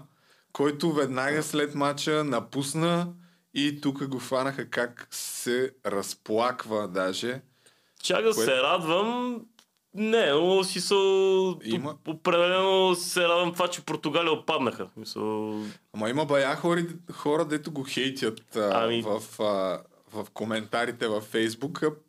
Това, каквото и да е, не може да му се отрече, че що плаче, защото е на 37 години и всъщност само световната титла няма. Да, нали? от, от съществените трофеи в футбола само това му, му липсва. Аз съм на мнение, че той и на 41 години ще се напъне да играе на световното 2026 година. Дали? Стига треньора да го извика. Може би ще бъде, сега не знам какво ще бъде с 4 години, но може би ще бъде там някоя трета, четвърта резерва, която да влиза за по а, десетина минути в матча и просто да стане първия, който участва на 6 световни първенства. Чаках, че ще стане това. Отпаднаха от Харватска, което което тия харватите, какво правят, бе, човек? Ами... Как е възможно това? Не знам, те а, имат някаква страшна поредица от а, матчове, в които се класират на дуспи. А, от, още започнало от предното световно първенство, когато на два пъти елиминираха първо Дания, после Русия на дуспи, елиминираха и Англия в продълженията. А, тази година това се повтаря с мачовете с Япония и с Бразилия. А, реално харватите са, си играят като предния път. А, няма ги някои от основните футболисти от предното световно, като Манджукич, като Домагой Вида, а, които вече са поустарели, вратарят, а, Субашич също го няма. Сега Ливакович е така младата надежда, където те вече казаха, че трябва горе да му издигнат паметник, тъй, тъй като този човек направи не знам колко хиляди спасявания на това световно първенство. А, но просто е, там... Е, той имаше едно мемец, като да, шива там с, да. няколко ръце. При харватите а, така, може би голям успех се крие в а, халфовата линия, която е съставена от трима много класни футболисти в лицето на Матео Ковачич, а, Брозович и разбира се звездата Лука Модрич, които да. си мъкнат отбора, така да се каже, напред към финала. Аз между другото няма се очудя да Харватите отново да играят финал, въпреки че сега с Аржентина на, на полуфинал. На първото световно Харватите спукаха Аржентина от игра, тогава ги биха 3 на 0, сега ситуацията е малко по-различна. Де. А какво е по-различното? Ами Аржентина тогава бяха малко а, една сбирщина с един пич, с, а, който така доста хора определиха като бургаски таксиджия, смисъл, такъв а, леко батка с едни два татуса ги возише. А, а, верно е, да, то нападателя. Ами той... Какъв беше? Не, той треньор им беше реално, той с едни два татуса, такива ръкави.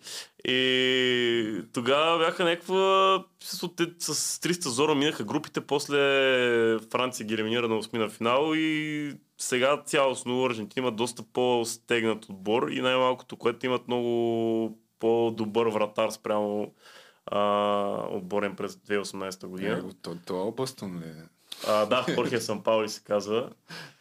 Но как, че точно причина на човек, който би те, би те закарал за 10 лева от, даже по-скоро за 15 от Калаци до Созопол при Еми от тук нататък тия мачове, дето се очертават и дето да се останаха, аз със сигурност съм за Харватска.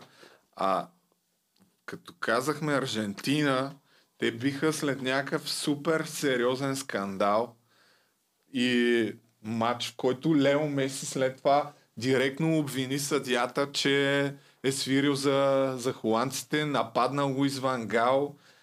Ей, тук това беше след първия гол ли става това? А, то не мога да ти кажа, тъй като а, не успях да гледам матча, гледах само продълженията и дуспите, тъй като точно в този момент бях на коледно парти. Но видях, че съдята ам, ам, Антонио Матео Лаус, че се казваше, да, да. показал 15 жълти картона, което си е рекорд с жълти картони за световно първенство. А, това тъпто, че като не съм гледал от да, да, да, го коментирам, нали, но имаш си доста напрежение между двата отбора. Имаше една ситуация, в която този момент... след един фаул 88-та минута един от аржентинците супер селската с всичка сила изрита топката към а, скамейката на Холандия, Нидерландия и тогава щеше да стане някакъв бой. Mm. И оттам май тръгна, или по-скоро ескалираха нещата. А иначе много коментари имаше в социалните мрежи за това, че аржентинците, че въпреки, че са добри на футбол, са си селяни, защото след това ето как... Ето това май въжи за повечето южноамерикански отбори. Да, еми да. Сравнението беше точно с Лука Модрич и Меси май. А, единия какво прави нали, на загубилите, а пък Лука Модрич, като, бие, като биха Бразилия, отида и поздрави да. там Неймар и се държа много по-спортсменски. Даже имаш някакви интервюта, че се сетил как преди времето е отпаднал и затова не иска да... Ме ми беше, докато сме на темата за този матч, ми беше много забавно как а, доста хора и под коментари в а, публикации във Фейсбук и на живо такива бяха, е, майната ми на тия Нидерландия, където не искат да, Шенген да отпадат.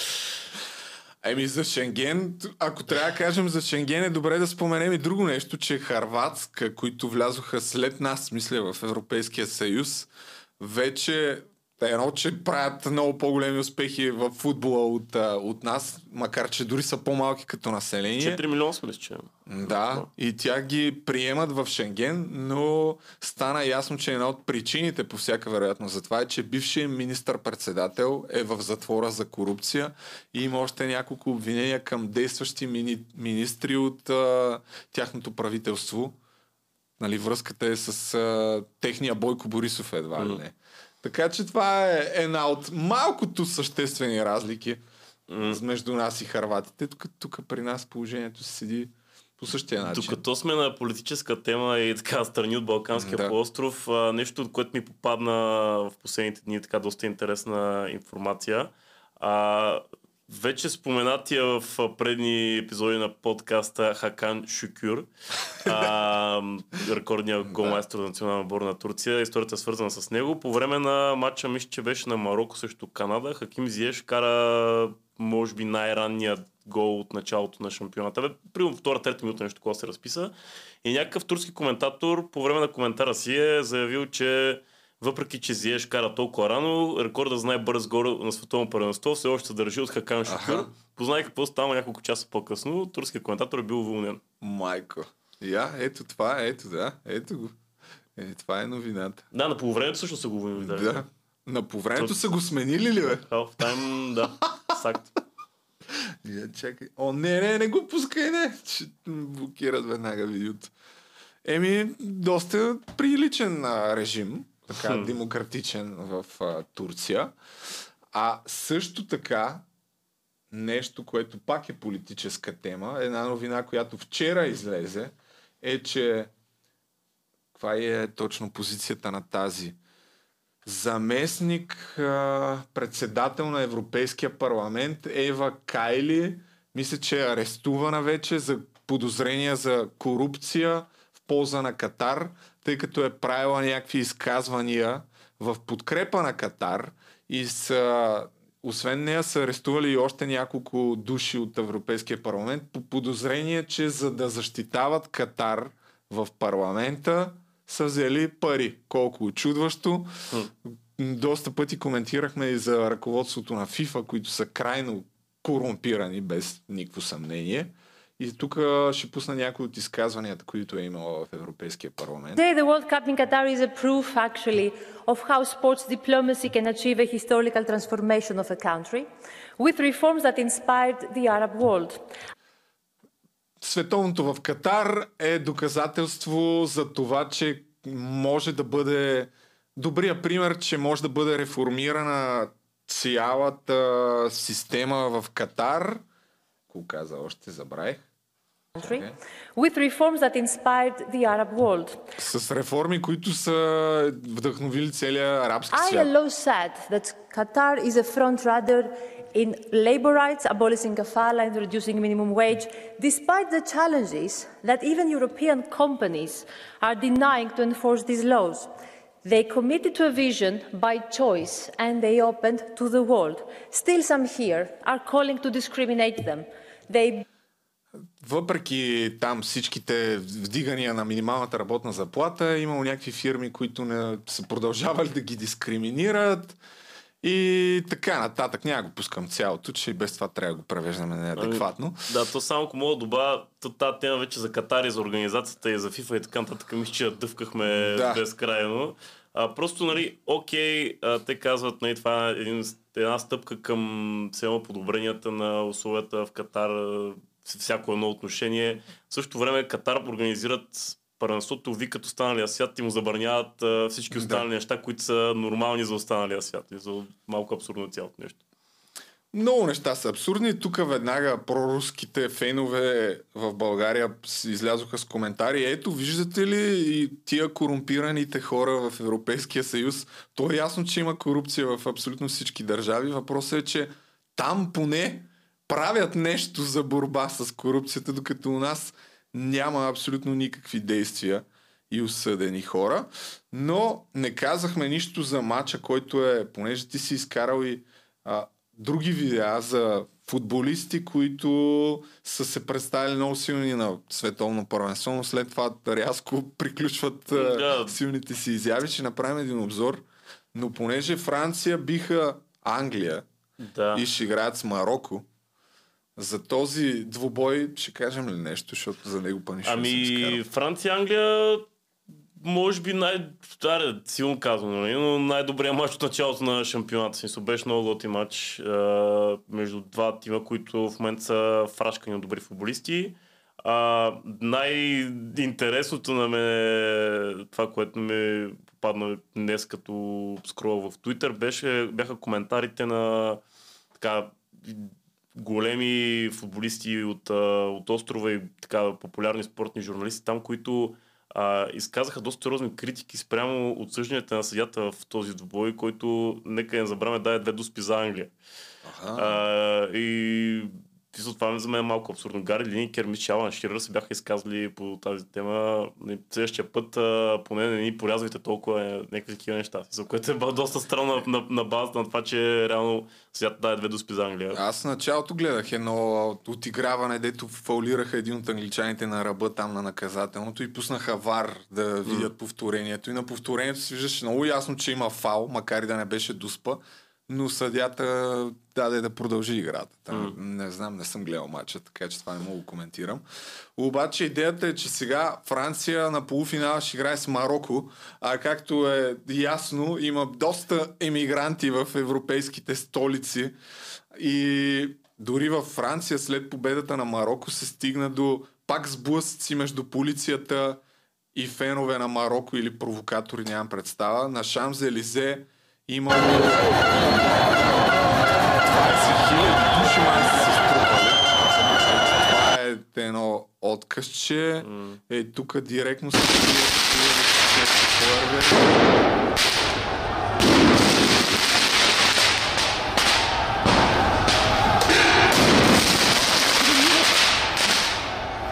un moment, ok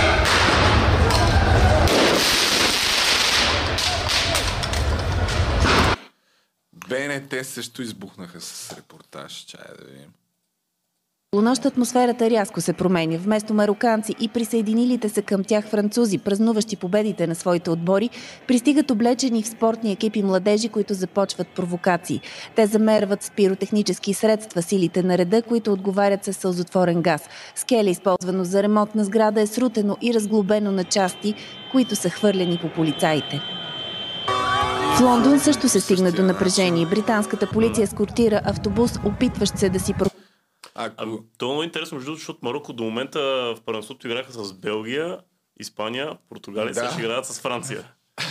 А, и след Белгия пак имаше много конфликти, но другата причина, която може да предизвиква някаква сериозни сблъсъци, особено с Франция, ако бие Марокко, е, че те са единствения африкански отбор. Нали? Това е и ти, което каза, че mm. за първ път африкански отбор въобще да, стига. До полуфиналите. Да, и има и фенове там на Тунис и още какви държави забравих а, от, а, от Африка, които участват в тия празненства. Един вид приемат го като и техен успех.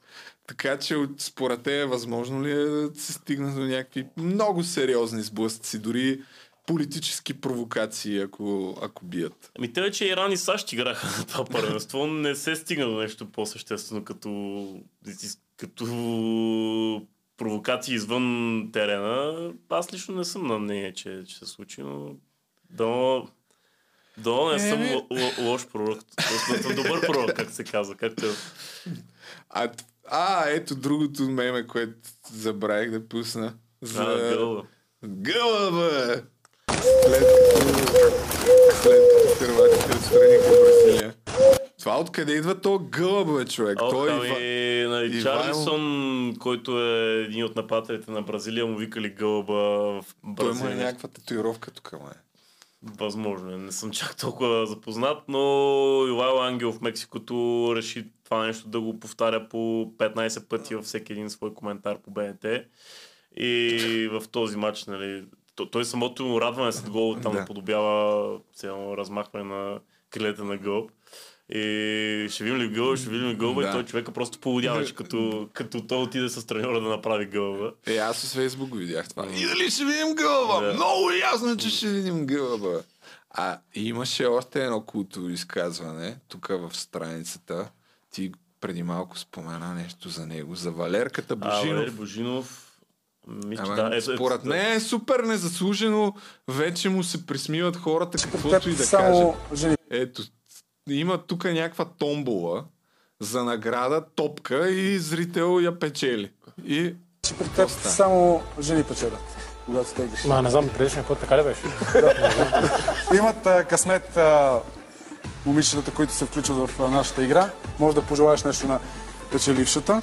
Нищо. А, на печелившата да й пожелаваме нали, трябва щастие и късмет и да се рада на тази топка, която ще, бъде, ще получи. Не така?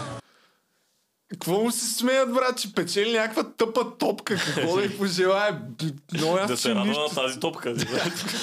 Радвай се на тази топка. Не, и вече... между е... Не, изгледа като някакъв много голям добряк. Такъв, ами... който, който ако седнеш да прикажеш с него на маса, ще е някакъв супер забавен като цяло.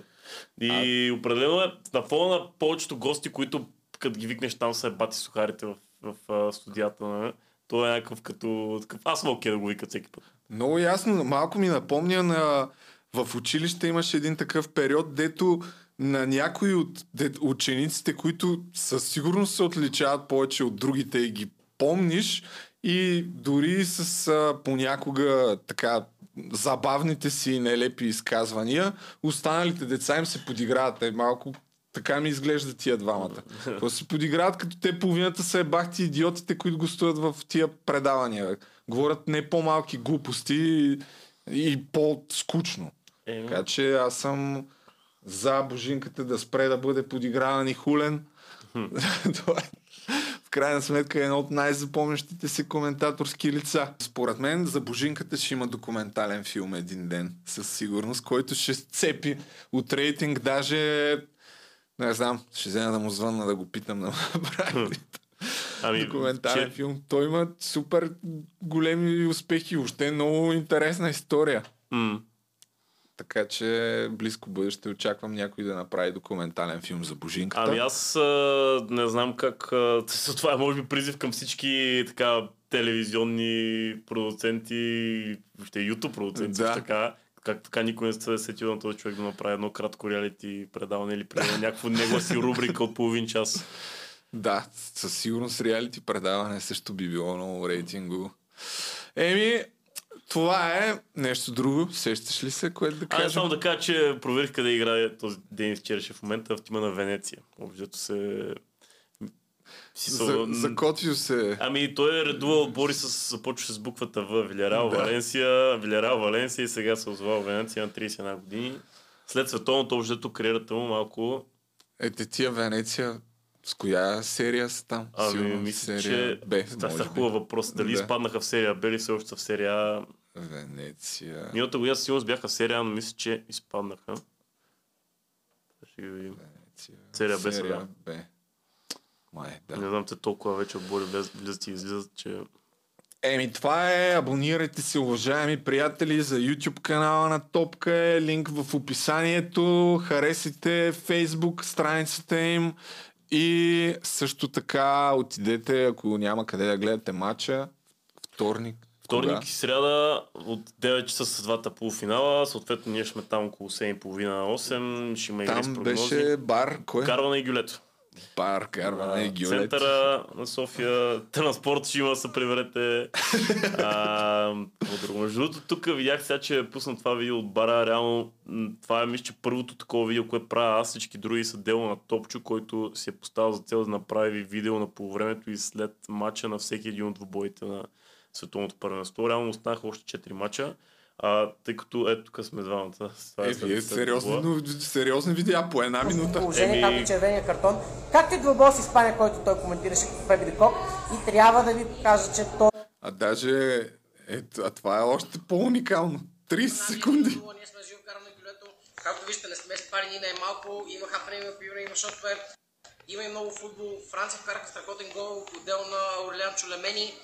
Кажи го право, Малко му се Личайте, прави своите атаки, обаче... То нищо не се е чува много. Ами, да, не знам как го е записал това. Между другото, да добавя, че нашия талисман шимпанзе Роберто а, в, а, е в серия от три поредни познати двобоя.